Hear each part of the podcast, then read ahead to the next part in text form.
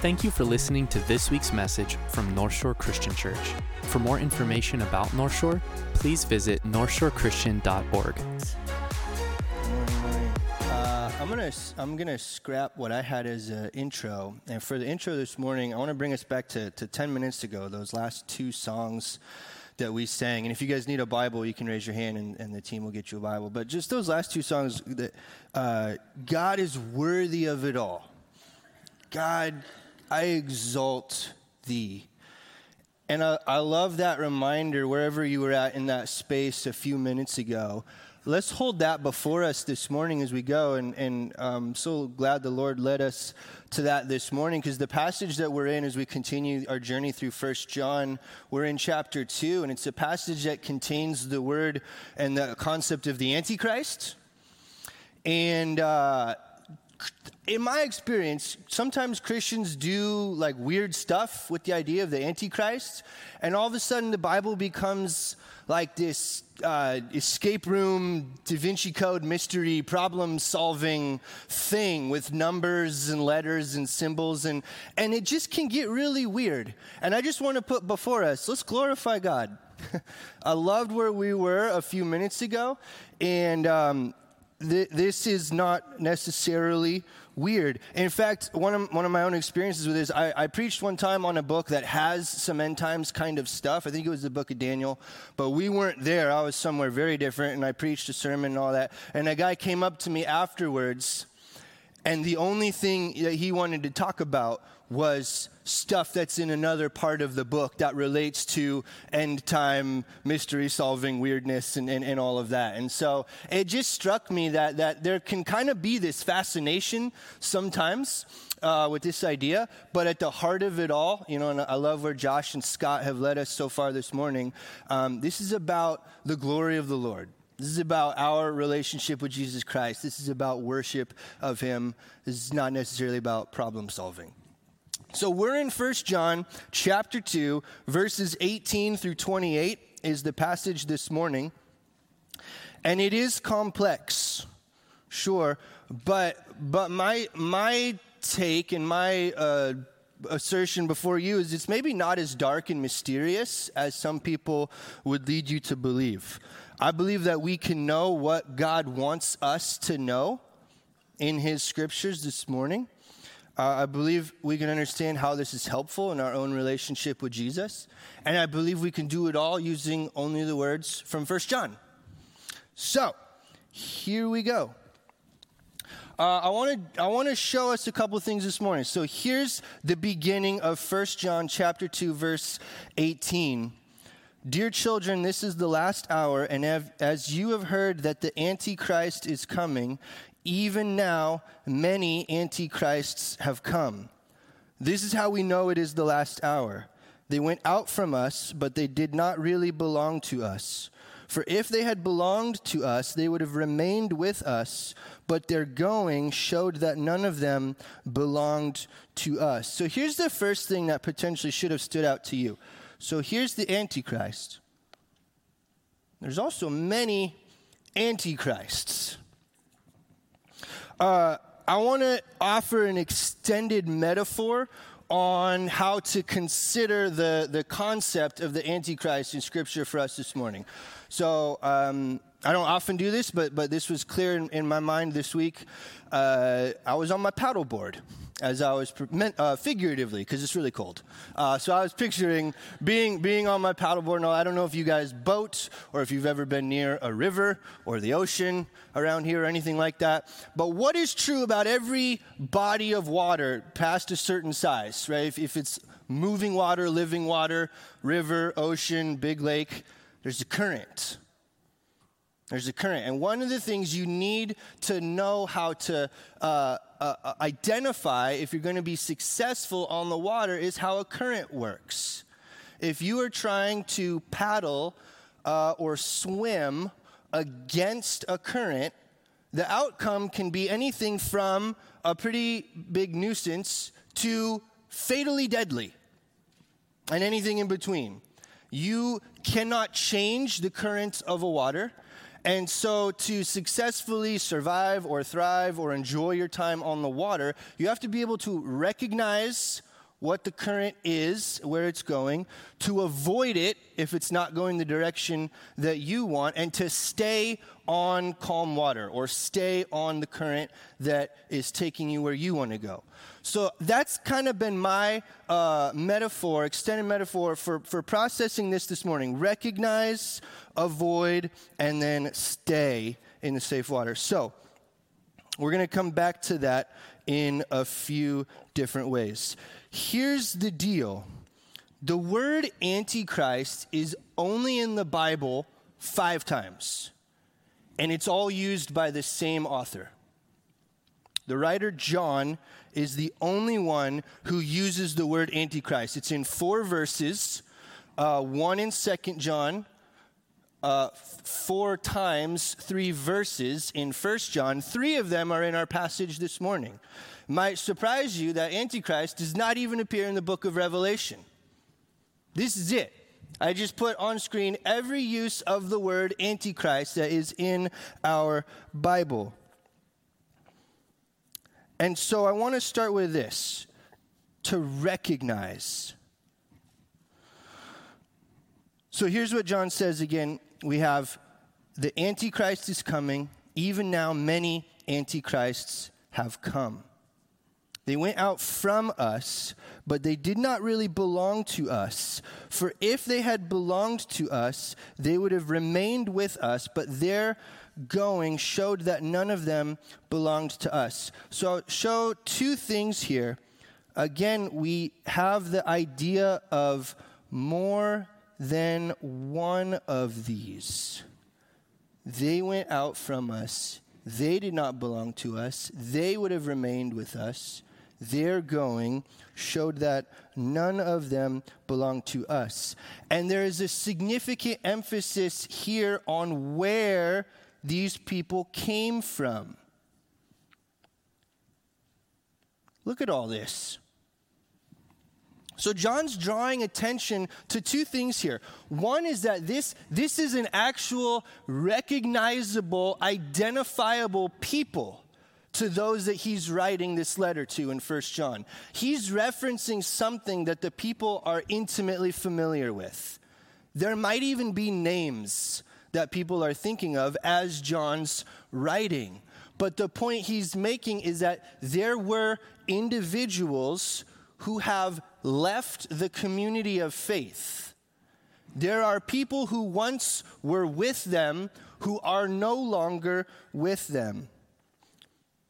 And the ones receiving this letter have experienced this. He's talking about the fact that some people jumped shipped. They changed teams. They demonstrated that they do not belong to the same faith. So, in the context we have here in First John, the Antichrist or the Antichrists of this warning are, if they're not former Christians, at the very least, it's somebody who gave the appearance of being on Team Jesus, who is now living, believing, teaching something different. So here's the uses of Antichrist. That is a, that is a clue to who, which is very interesting, but it doesn't answer all of the questions. In fact, it might raise more questions than it answers. And so this goes hand in hand with the what and the where and the when. So I want to dive into all of that right now. Again, we saw that there's many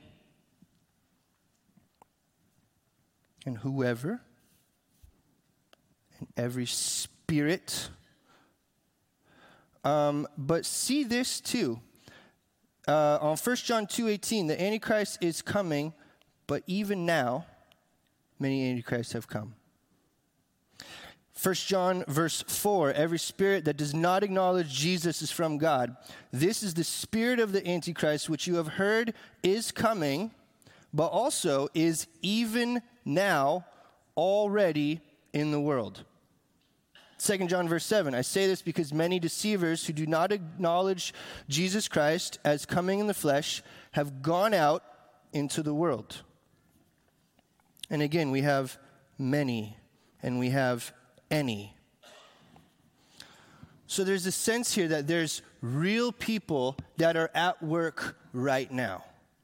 At the same time, John seems to acknowledge that, that there is something coming. The Antichrist is coming, but it's far less on his mind than the ones that are at work right now. That there is a, a, person, there is a teaching, there is a movement, there is something that is alive and at work in the world today that John is warning people about. And what specifically he's warning them about is really, really clear. Look at 1 John 2 22. It is whoever denies that Jesus is the Christ. First John 4 3. Every spirit that does not acknowledge Jesus is not from God. 2 John verse 7. Many deceivers who do not acknowledge Jesus Christ as coming in the flesh have gone out into the world. And just as we have three instances, three examples of what exactly they're doing, we also have the deceiving, the not acknowledging, the denying, and the deceiving. So something's being, something's being put forth here by people who were once part of the community, who have now departed, and they're saying things that all center on the, the, the, divinity, the person, the reality, the theology, whatever you want to say, of Jesus Christ. Something is off about Jesus. That's the telltale sign of this false teaching, of this false movement, of this spirit of the Antichrist. They're not getting Jesus right. And it's not an end times issue, it is right now. And so, again, the first call here, I think, is to recognize. You and I, if you've placed faith in Jesus Christ as Lord and Savior, we are called Christians. There are others who are called Antichrist, Antichrist. One way that I believe John is, is trying to help us understand here is that these are human preachers and teachers who have walked away from the apostolic teaching of Jesus and created one of their own making. So there does seem to be there there is this idea of the antichrist and there might be one coming. In fact, I think it is clear that there is one coming, but nowhere in Scripture am I encouraged to figure out who that is. Far more importantly, the reality that there is that spirit, there is that battle, there is that temptation at war against me today. That there is a message that somehow distorts the gospel of Jesus Christ, and it is compelling that there is a temptation to believe something other than what God has said over Jesus and his gospel as true. So instead of some of popular literature and trying to solve mysteries, instead consider a far more subtle application of this. Think back in your Bibles. What was the first antichrist type instance in your Bible? What was the first and who was the first antichrist type deceiver? Satan, where? In the Garden of Eden. So the first temptation, the first sin, the first step away from true belief in the true God came in the form of the devil in the garden in Genesis chapter 3. And what did he say? He did not say, God's not real. He did not say, Jesus is not God. You could have a view of heresy that I think is a little bit too limited, too blatant. That, that somebody with authority stands up somewhere with a platform and says, Jesus is not God. That's very obvious. We've already dealt with those people in our world, in our history. They're called atheists. And that's not a very subtle, slippery slope. There's no confusion in what atheists believe, it's too obvious. But Satan is not an atheist, he's something far worse. In our day, in your context, deception will not stand up and say, Jesus is not fully divine. Not very often. That's pretty recognizable. But consider the small steps that might lead someone, just as Satan proposed in Genesis chapter 3. What did he actually say? G- he asked Eve about the tree and she spoke and he said, "You won't you won't die." Behind that was a simple seed of doubt that what God said might not be what God meant. Behind that was a little kernel of does God actually want the best for you? Do you hear the difference between that and Jesus Christ was not fully God and fully man and did not have the incarnation and right it's different. Now, consider the various ways that, that we might get off, that we might have a different view of the gospel, of the reality of Jesus Christ than what was intended. And I think in different contexts, in different generations, the temptation uh, appears differently. For some, it might be seeking that a political salvation is more achievable in this life than to witness the kingdom of God and to place hope in that type of figure. And for maybe another person in a different context, it might be that God meant what he said, maybe, but that was a long time ago, and we need to reinterpret what God means now. And for another person in a another culture and a, another demographic, it might be, well, we can't actually know what is true. That's, that's too arrogant. That's too hard. We have rapidly become a, a nation of far more unchurched than ever before. That's happening right now but I believe it was led by their spiritual parents and their spiritual older siblings, the de-churched. Those who were around the community, those who knew the language, those who were with us and have since departed. Saying things not that Jesus is not God but saying things that are appealing.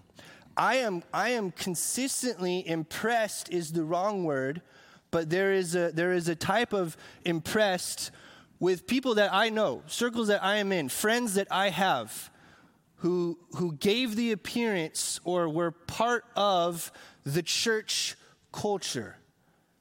They attended my youth group. I know where they used to go to church. And they've now left. And man, they know the, they know the vocab. They know the biblical references. They can make subtle Christian jokes. And they're angry at God. And they don't say he's not real. They say things like, I know how to live more true to myself than Christians do. They say, I know how to love gay people better than the church does. They say, I'm happier now than I was when I was trying to do the whole Jesus thing. All three of those carry behind it the assertion that Jesus is not Lord. Just like the temptation in the garden, behind the words, behind the facade, is this little idea that it's crazy to actually follow Jesus.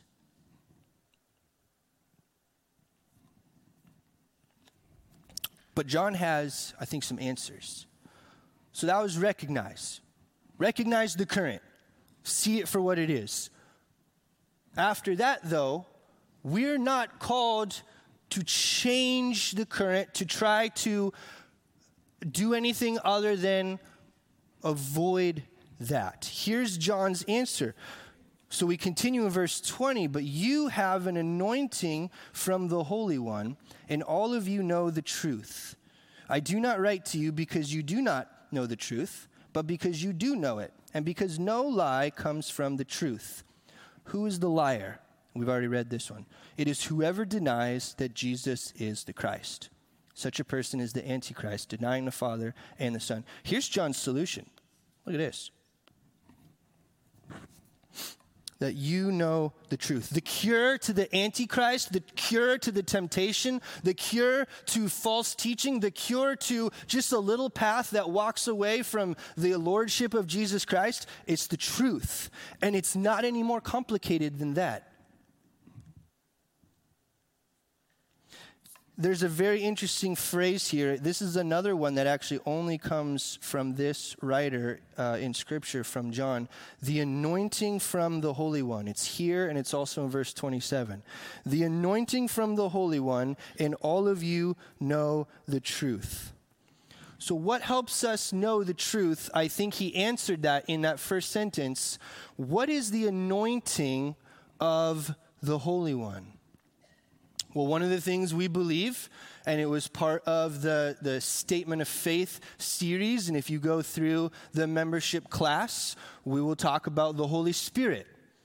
That God bestows His Spirit in an indwelling way in every believer. So I wanted to grab really quick. This is just a short excerpt from 1 Corinthians chapter 2. I think this portion of 1 Corinthians chapter 2 is the best passage in scripture on why the Bible can be confusing. because there's something interesting going on here that we've not received the spirit of the world and all of the interesting things that we've talked about so far that that brings to mind, but the Spirit who is from God, the Holy Spirit, that we may understand what God has freely given us. This is what we speak, not in words taught to us by human wisdom, but in words taught by the Spirit explaining spiritual realities with spirit taught words. In fact, the person without the Spirit does not accept the things that come from the Spirit of God, but considers them foolish and can't even understand them because they are discerned only through the Spirit. You may have this experience. If not, you probably know somebody who does. There's something really cool that happens when somebody who's a little bit later in life becomes a Christian. All of a sudden, the Bible gets really interesting. Whoa, this is real? I get it. It didn't make sense before, and now it does. This is happening. The Holy Spirit illuminates Scripture to the mind and heart of a believer. So, this is a spiritual thing going on. And so, when John says, You have an anointing from the Holy One who helps you understand truth, he is bringing our attention to the fact that God's Spirit and God's Word are our ammo. His truth, His voice. The Spirit, the Holy Spirit, will never lead the believer in a direction that contradicts with the Word of God. These two things go hand in hand. So I have a word from the Lord. Well, it better line up with Scripture. and that is the way that God intended. That is how he does business with us. On the same hand, it's not just your Bible without any sense of what does God want from me today? These things are a partnership. This is how God speaks to us. This is how God's truth comes out in our lives. The two inseparable components of the voice of God. And so we're almost done here with uh, what we have in 1 John chapter 2. And I think this kind of lands us in, in what we do next right? To recognize the current, to recognize the, the false teaching or spirit of the Antichrist, to avoid it, not defeat it, to avoid it through the truth that God has given us, and to stay on the right path. I think it's interesting, this whole thing got started with talking about those who have departed the faith community and look where he takes this about staying within, not just with the faith community, but staying with Jesus. I am writing these things to you about those who are trying to lead you astray. As for you, the anointing you received from him remains in you, and you do not need anyone to teach you. But as his anointing teaches you about all things, and as that anointing is real, not counterfeit, just as it has taught you, remain in him. For those of you that have been to church before today, um, that sentence might spark some memories. This is the same John who wrote the Gospel of John, who is the only of the four Gospels to record that final conversation with Jesus Christ in the, in the minutes and hours before he was arrested. And as part of that final conversation, as part of Jesus' final prayer over his disciples, that's the one when Jesus says, Remain in me as I have remained in you. John's bringing us back to that. And now, dear children, continue in him so that when he appears, we may be confident and unashamed before him at his coming. And I just think how interesting where this started to where it's gone now. As the people have left and they've what they've taken and what they've put forth now is something completely different than the gospel of Jesus Christ. And, and so John says, remember the truth. And he says, remain in Jesus. Remain in Jesus. That's also abide, right? As I, as I abide in you, so you must abide in me. Two, two ways, I want to talk about two methods, two ways that we can abide in Christ. Today, tomorrow, next week. Throughout this whole book, really, throughout this passage, truth was heavily emphasized. So that'll be one. But there's a second, too, which is the relationship of Jesus Christ. The relationship with God. To abide in Jesus means trusting in Jesus' love. So let's grab what the opposite of that would look like, just by way of an example. To not abide in Jesus' love would mean that we stop believing that we are loved by Christ. We look at our circumstances, perhaps uh, trouble brought on not by ourselves, perhaps persecution, perhaps abandonment, perhaps disease. We look at those things and we conclude that surely God doesn't love me anymore. That'll be the opposite. To abide then, to abide in Jesus' love means continuing to believe moment by moment that God loves me.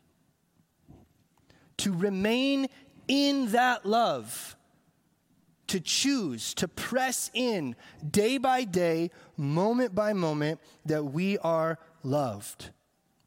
So much so that you can walk that out there is a theological application, there's a real life outworking of believing that.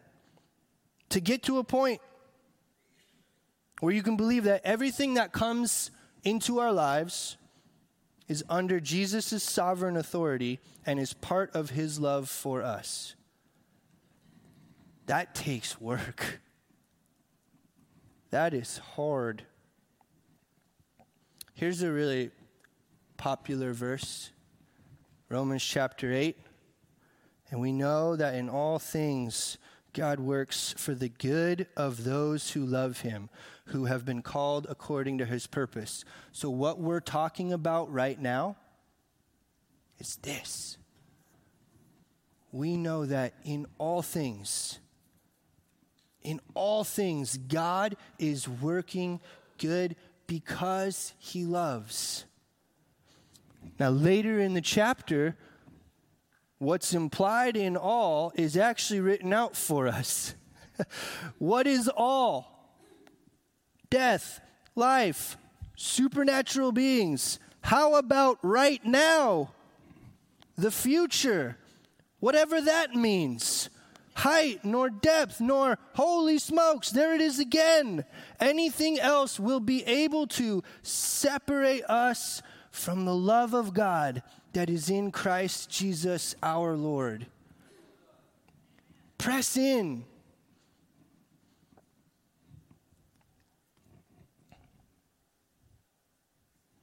Just as this means to abide in the love of Christ, I think it also means to abide in the truth of God's word.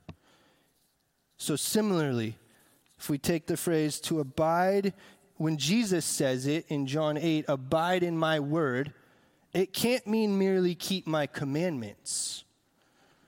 Rather, just like with love, it means continuing, continuing to believe moment by moment that what God says is true. Continuing day by day in all things to press into the idea that what God says is true. And Jesus wrote in his gospel, If you abide in my word, you are, Jesus said in John's gospel, If you abide in my word, you are truly my disciples, and you will know the truth, and the truth will set you free.